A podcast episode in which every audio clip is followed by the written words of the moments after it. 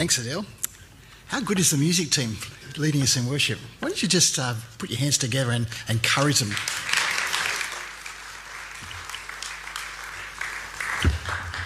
We've been looking over the last couple of weeks at um, doing life together as a, a, church community. And if you remember back, we looked the first week about being a welcoming community, and last week we talked about being an encouraging community. And so, my big question for you this week, which is deep and meaningful have you been busy honking this week? Have you been busy honking encouragement to those around you? Not the other goose, but the, uh, like geese, and honking encouragement. Today we come to our next part of the, um, the journey, so let's pray first of all. Lord, I'm just reminded of that, that very old hymn, and uh, as we come to look at your word, we pray the words of that this morning. Uh, Spirit of the living God, fall afresh on me. Spirit of the living God, fall afresh on me. Break me, mould me, fill me, and use me. Spirit of the living God, fall afresh on me. Amen. There was trouble at the diner. Daryl uh, Loomis was a truck driver, and each week he hauled goods from one city to another. And Joe's Diner was his favourite eating spot on the route. And Daryl always stopped for meals at Joe's. And one summer afternoon, Daryl parked his truck and walked into the diner. And sitting down at his favourite seat, the third counter stool, would have been good in church, he ordered the usual hot meatloaf sandwich, mashed potatoes, and iced tea. Not much imagination. In the distance came a, a roar and a cloud of dust, and followed by the arrival into the parking lot of 12 members of a motorcycle gang riding Harley Davidsons with extended forks. Not the forks you eat with, the forks on the bikes. They were fine bikes, quite a sight to see, as the gang parked them next to Daryl's old pickup truck and set down the kickstands. And as the gang stomped into the diner, the leader immediately spotted Daryl. Well, who's this little sissy at the counter? He sneered. And Daryl merely remained silent and continued eating his lunch.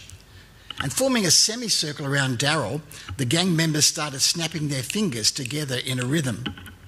Unperturbed, Daryl just sat and ate his lunch. And one of the gang members picked up Daryl's iced tea and poured it over his head. The others watched, still snapping their fingers in unison. And with his napkin, Daryl dried his face but said nothing. Another gang member picked up Daryl's mashed potatoes and stuck a handful into Daryl's ear, wiping his hand on Daryl's back. But Daryl remained calm and didn't respond. He simply continued to eat his lunch. And all the gang, although the gang continued to harass and taunt Daryl, he never responded to any of it. And even when Daryl finished his lunch and he stood up, turned to Joe, silently paid his bill, left the diner without saying a word in retaliation. A great role model. And the leader of the gang laughed and said to Joe, What a wimp! That guy sure ain't much of a man. And Joe, looking out the window of the diner, said, No. And he ain't much of a driver either. He just ran over seven, 12 Harleys.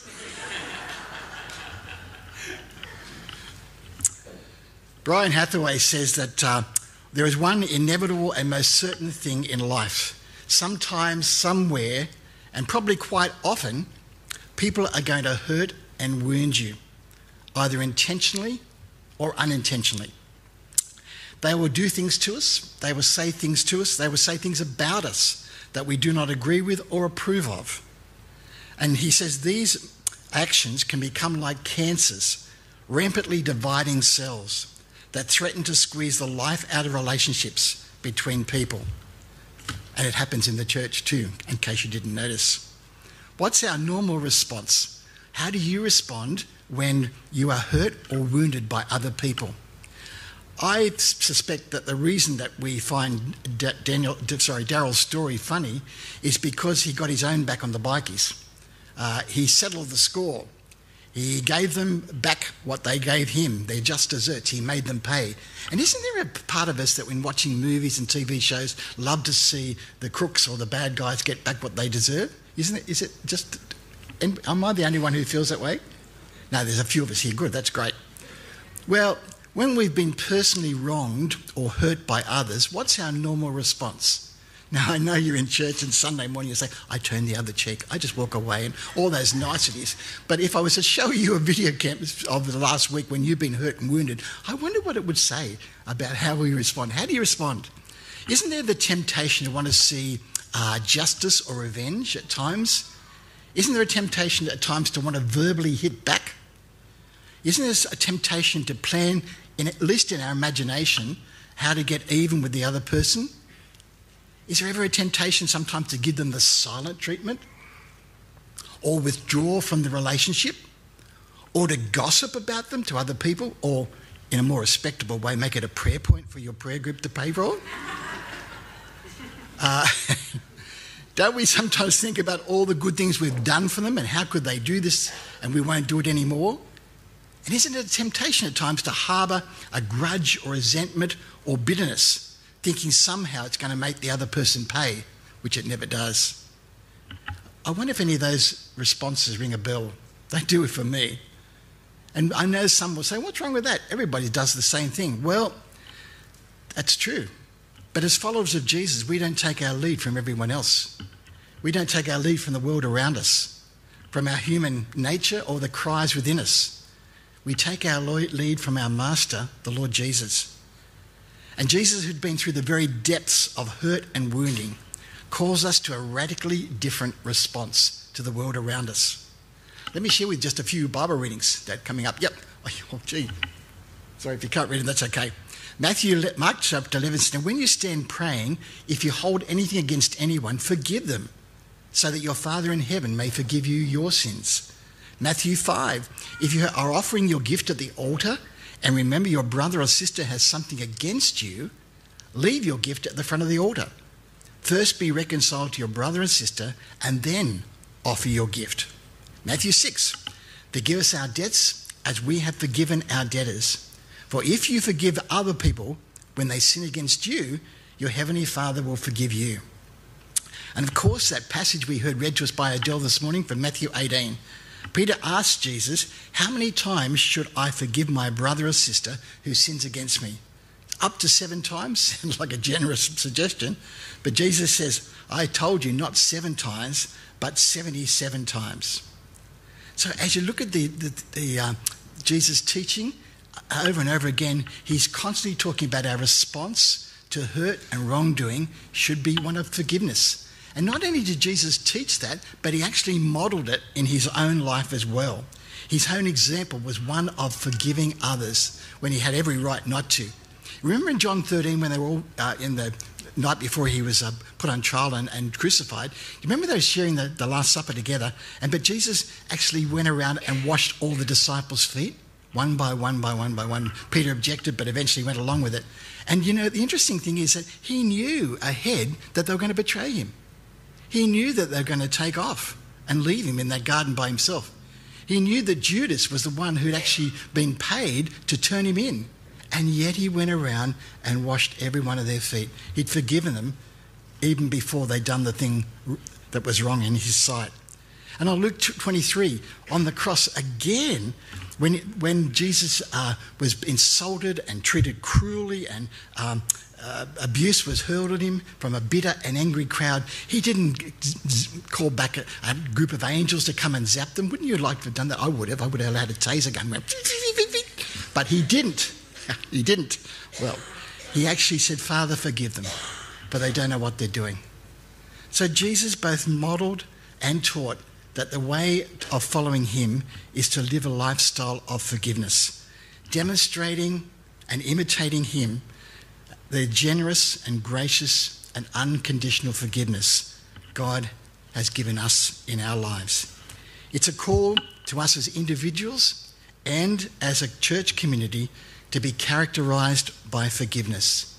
Forgiveness to one another, but forgiveness to anyone who walks through those doors, no matter what their past is, no matter how dark it may be, many of whom may need forgiveness for things that have happened in their lives or certainly need, no need to know the forgiveness of God. We need to be a forgiving community together. Colossians 3 says, Forgive one another if any of you has a grievance, just as your Lord has forgiven you. We don't have a great track record with forgiveness. Every day I get these um, emails from churchleaders.com, and, and I'll, I'll, I constantly see stories about Christians attacking one another, leaders attacking one another, and, and, and the, the stuff, the venom that comes out. I can't believe it. I thought, why would you want to go to church in America if that was the way the way? It doesn't happen in Australia, of course, but um, it did over there. So we don't have a great track record with forgiving other people. There was a story about a, a preacher's Sunday sermon was forgiving one another. And toward the end of the service, he asked the congregation, How many of you have forgiven your enemies? And about half of the congregation held up their hands. He then repeated the question, and as it was past lunchtime, this time 80% held up their hands. He then repeated the question again, and all responded except one small, aging man. Mr. Jones, inquired the preacher, are you not willing to forgive your enemies? I don't have any, he replied, smiling sweetly. Mr. Jones, this is very unusual. How old are you? 93, he replied. Oh, Mr. Jones, what a blessing and a lesson to us you, you are. Would you please come down in front of the congregation and tell us how a person can live 93 years and not have an enemy in the world? Well, this little kind, smiling Mr. Jones slowly tottered down the aisle. He faced the congregation and said, I outlived the old selfish jerks.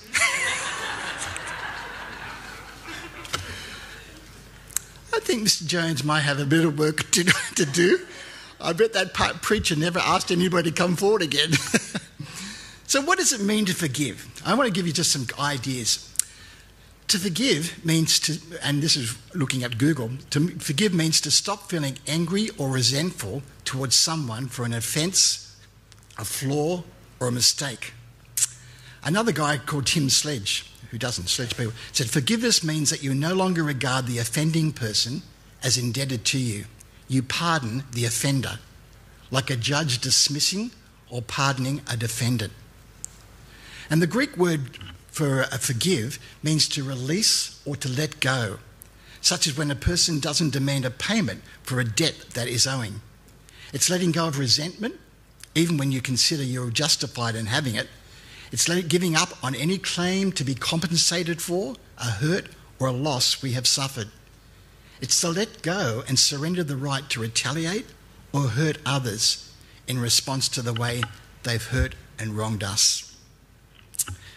And the reason for forgiving one another, the basis for forgiving one another, the basis for and the motivation for forgiving others is not just Jesus' call on our life. If you want to follow me, you need to be a forgiving person. It's in response to the amazing forgiveness that God has shown us. Matthew chapter 18, that parable again that Adele read to us about how one the, king forgave the servant a huge amount, bags of gold. Uh, and the other, that, that, servant wouldn't forgive somebody else who owed him just a small amount, is a contrast. And, and it talks about the enormous debt that God has forgiven us. I don't know about you, but sometimes I go into confession. I can take a long time in confession, and uh, some of you are looking to me saying, Yes, I can understand why. Um, well, and as I begin, I think, Oh, God, I haven't done this, I haven't done that, and I've, this is the way I've treated you, this is the way I've treated other people. And so, and, and I, I'm just overwhelmed by God's grace and forgiveness towards me. And so the motivation for forgiving others being, is being aware and conscious of how much we've been forgiven on the cross through Jesus but also how much we've been forgiven daily in our lives over and over again. It's, I seem to come up with these same words again and again. God, I've done it again. God, I've done it again. You ever say those words to God? You don't. You don't repeat your sins. Okay, you come up with new ones all the time. You're a creative group. That's good. But when we are aware of how much God's forgiven us, it becomes much easier to forgive others lesser debts. Colossians 3 you must make allowances for each other's faults and forgive the person who offends you. Forgive as the Lord has forgiven you. Romans 5 8. While we were still sinners, Christ died for us. One author said, When we remember the huge price that Jesus paid to forgive us, the nature of God's forgiveness, the extent and depth of his grace and mercy and forgiveness, how can we not forgive others a lesser debt against us?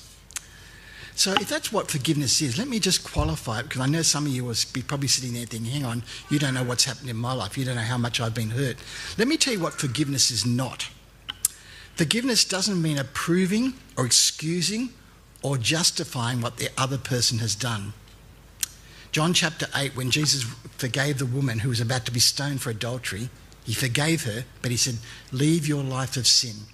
It's not excusing or justifying what the other person has done in our life. Forgiveness does not mean denying that we've been wronged, acting like hurt or wounding never happened, sweeping things under the rug, or pushing things down inside us. Forgiveness doesn't mean pretending we are not hurt, minim- minimalising the offence or the wound, passing it off as insignificant and refusing to take it seriously. Forgiveness doesn't mean there is no need to say something to the person who's wounded us.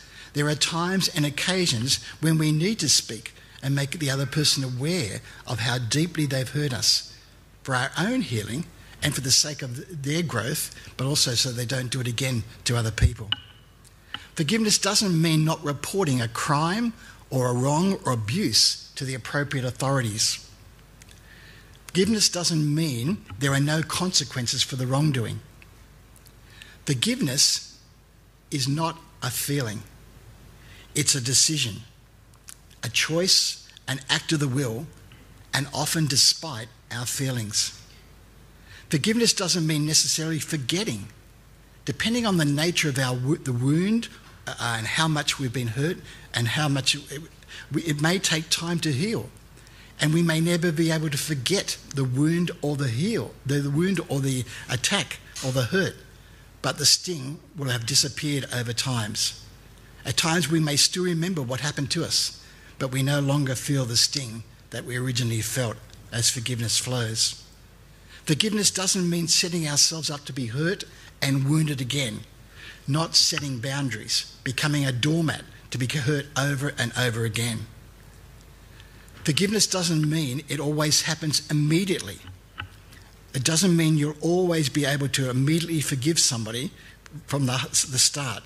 It's more than often a process over time, putting hurt and wounding behind you, depending on the depth of the hurt and the wounding.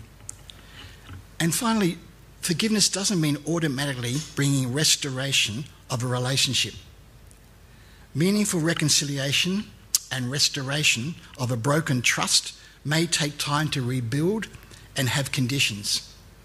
Sometimes the nature of the wound or the hurting may mean the end of the relationship and uh, no possible reconciliation.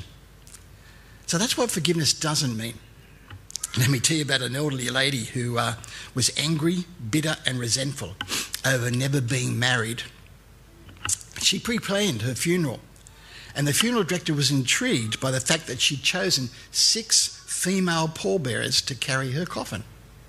He said, Are you sure you want all women to carry your casket to the grave? And she answered, I'm positive. If those bozo men wouldn't take me out when I was alive, I'm sure not going to let them take me out when I'm dead. there was a woman who needed to work on forgiveness.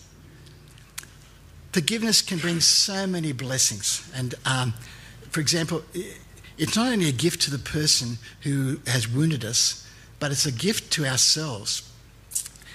Forgiveness can release the hold of bitterness and resentment and anger and may help us uh, and may have that sorry those impact they may have on us physically and emotionally and mentally it can lift depression calm anxiety promote freedom and bring peace and the joy of god Forgiveness also presents, prevents Satan from having a foothold in our lives. It opens the possibility for healing and restoration in relationships. It restores intimacy with God. Jesus said, as you forgive others, God will forgive you. And uh, it doesn't mean to say the relationship is broken, but sometimes our fellowship with God is broken because we are holding unres- uh, unforgiveness in our heart. And it's a powerful testimony to the world around us when we are a forgiving people and a forgiving community, in contrast to the world which talks about retaliation and revenge. It's also an attractive sign to people who are visiting us. Uh, who are wanting to join a church, who are looking for a, an alternative community uh, to what they're finding in the world when they find a place where they're met with forgiveness from the moment they walk through those doors. And finally, forgiveness is a key to revival in a church as well. If you look at all the history of revivals, over and over again, it began with people being conscious of their own sin and brokenness before God, but also putting right relationships, forgiving one another, and bringing healing there. So there's great blessings and great benefits to forgiveness. Let me just finish off by talking about some how to's of forgiveness, because I hate it when preachers tell you to do or encourage you to do something, but they don't give any clues on how to. So, so let me share a couple of things. But first of all, by way of introduction, in our own personal willpower and strength, I, forgiveness is often almost impossible. Don't you find that? Um, it often flies in the face of all our pride. It's often the opposite to how we may feel, and it's often the hardest thing to give away. But 2 Corinthians 12, Paul reminds us that God said to him what he says to us My grace is sufficient for you. My power is made perfect in weakness. Philippians 4:13 says, I can do all things, even forgive, through Christ who strengthens me.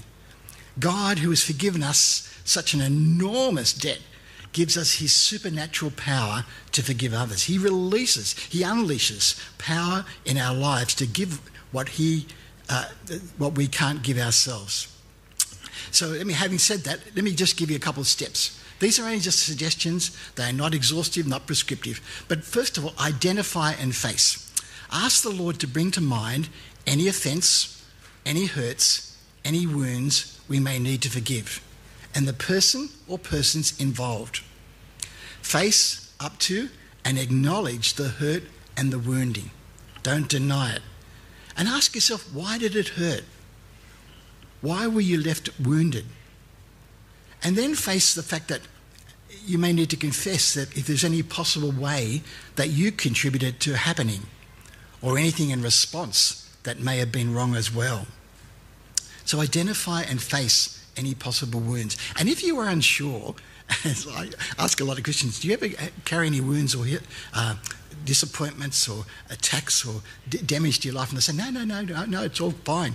Can I encourage you, if you feel that I'm not wounded, I'm not hurt, simply come before the Lord and say, Lord, show me, is there any area in my life where I'm carrying a hurt or a wound that I haven't dealt with? Where I'm carrying unforgiveness towards somebody else? So acknowledge it. Secondly, get help. We may need help through one of the following areas, or all together. We may need counselling. We may need prayer ministry, people praying with us and over us to be set free. We may need a support group, an accountability group that'll help us work through the whole process of letting go that unforgiveness in our lives. But above all, we need to get help from the Lord.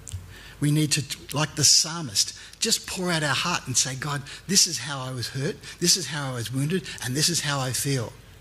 And then, let me, let me encourage you first of all, God won't be surprised by what you say. And no one loves you more than He does. And uh, let this be an opportunity for you to come closer to Jesus through this sharing with Him. Psalm 142 says, I cry aloud to the Lord. I lift my voice to the Lord for mercy. I pour out before Him my complaint, and before Him I tell my trouble. Let it go.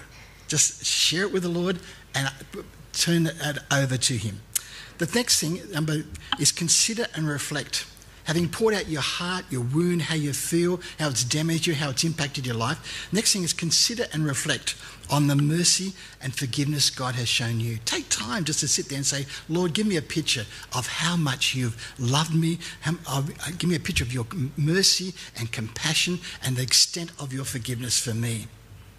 Joyce Meyer said, God forgave me for much more than I will ever have to forgive others sit there and reflect upon the blessings and the benefits that forgiveness will bring to your life and the damage unforgiveness and resentment and bitterness will bring to your life as well. Consider that the other person may not realize that they've hurt you or wounded you. And remember the saying that hurt people hurt people. Then choose. Forgiveness is a decision, as I said, an act of the will. Start the process even though it may seem unwarranted and undeserved, and even it may be uncomfortable and, and painful, begin the process of forgiveness. First of all, hand your hurt and wound to God. And picture yourself placing that into His hands. And His hands are large enough to handle anything you give Him. And then choose to forgive the person, the brother or sister who may have hurt or wronged you. Sometimes it's helpful just to visualize the other person sitting in front of you and telling them, telling them how you feel, what you felt they did, what, how you perceived it, what you, uh, how it made you feel, and so on. You may want to write a letter to that person. Don't send it, please. Do not send it. Uh, but write a letter expressing all your feelings and all, the whole process, and then tear it up or burn it up afterwards. And then declare something like this Lord, I need your help to forgive now. But through your grace and your power, I choose to forgive whoever it may be, just as you have forgiven me. I choose to clear the record. I choose to press the delete button. I choose to release that person. I choose to release myself. I choose to forgive. And Bill or Mary, whoever it may be, I forgive you in Jesus' name. A lot of people ask the question what about if I get the feeling of unforgiveness coming up again next week or the week after and so on? I want to encourage you, if it comes up again and again, keep placing that wound and hurt back in Jesus' hands and keep affirming the decision that you've made to forgive that person the previous times. And over a period of time, you'll find, hopefully, that it disappears. Sometimes it's helpful to meet the other person, possibly. Each situation is unique. And God will make it clear if you're to talk and give your forgiveness face to face with the other person. God knows each situation, each person's heart, and what's best. And finally, pray. Matthew chapter 5 says, Pray for those who persecute you, pray for those who wound you or hurt you. And if you don't know how to pray for that person that's wounded or hurt you, again, ask the Lord. Say, Lord, how should I pray for this person? Give me your heart for them. Let me see them as you see them and show me what to pray for. Let me close and say the call to follow Jesus is a call to make forgiveness a lifestyle, individually and as a community. We are to be a community of forgiving people to one another and to all who come through our doors. Jonathan Greaser says this Imagine being a community of forgiveness. Imagine being a community where our relationships are so deep, the ties that bind us together so strong that we experience conflict, disagreement, not as something to be won or lost, but as a threat to the body of Christ.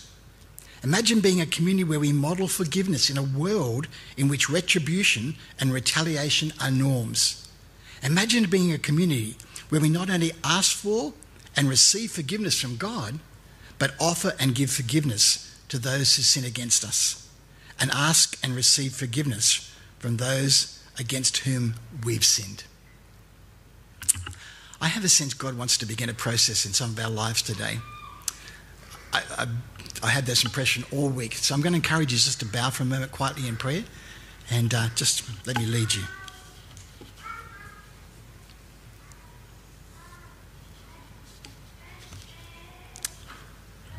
Maybe this morning you are carrying a hurt or a wound. And as we've talked about forgiveness this morning, you know it's, it's raising its head again. I just want to assure you that Jesus, the wounded healer, is here and is here for you this morning. He said, Come to me, all who are burdened and heavy laden, and I will give you rest. And the Apostle Peter said, Cast all your cares on him, for he cares about you. Psalm 61 talks about how he's come to heal the brokenhearted. So if you're carrying a hurt or wounded, let me just encourage you to visualize Jesus being here with open arms, encouraging you to come to him. Let Him embrace you. Let Him touch your life. Let Him heal you or begin the process. Maybe we need to ask ourselves this morning is there someone in our lives, living or deceased, that we need to begin the process of forgiving today? And as that person's name or a picture of that person arises, let me encourage you to talk to the Lord about that.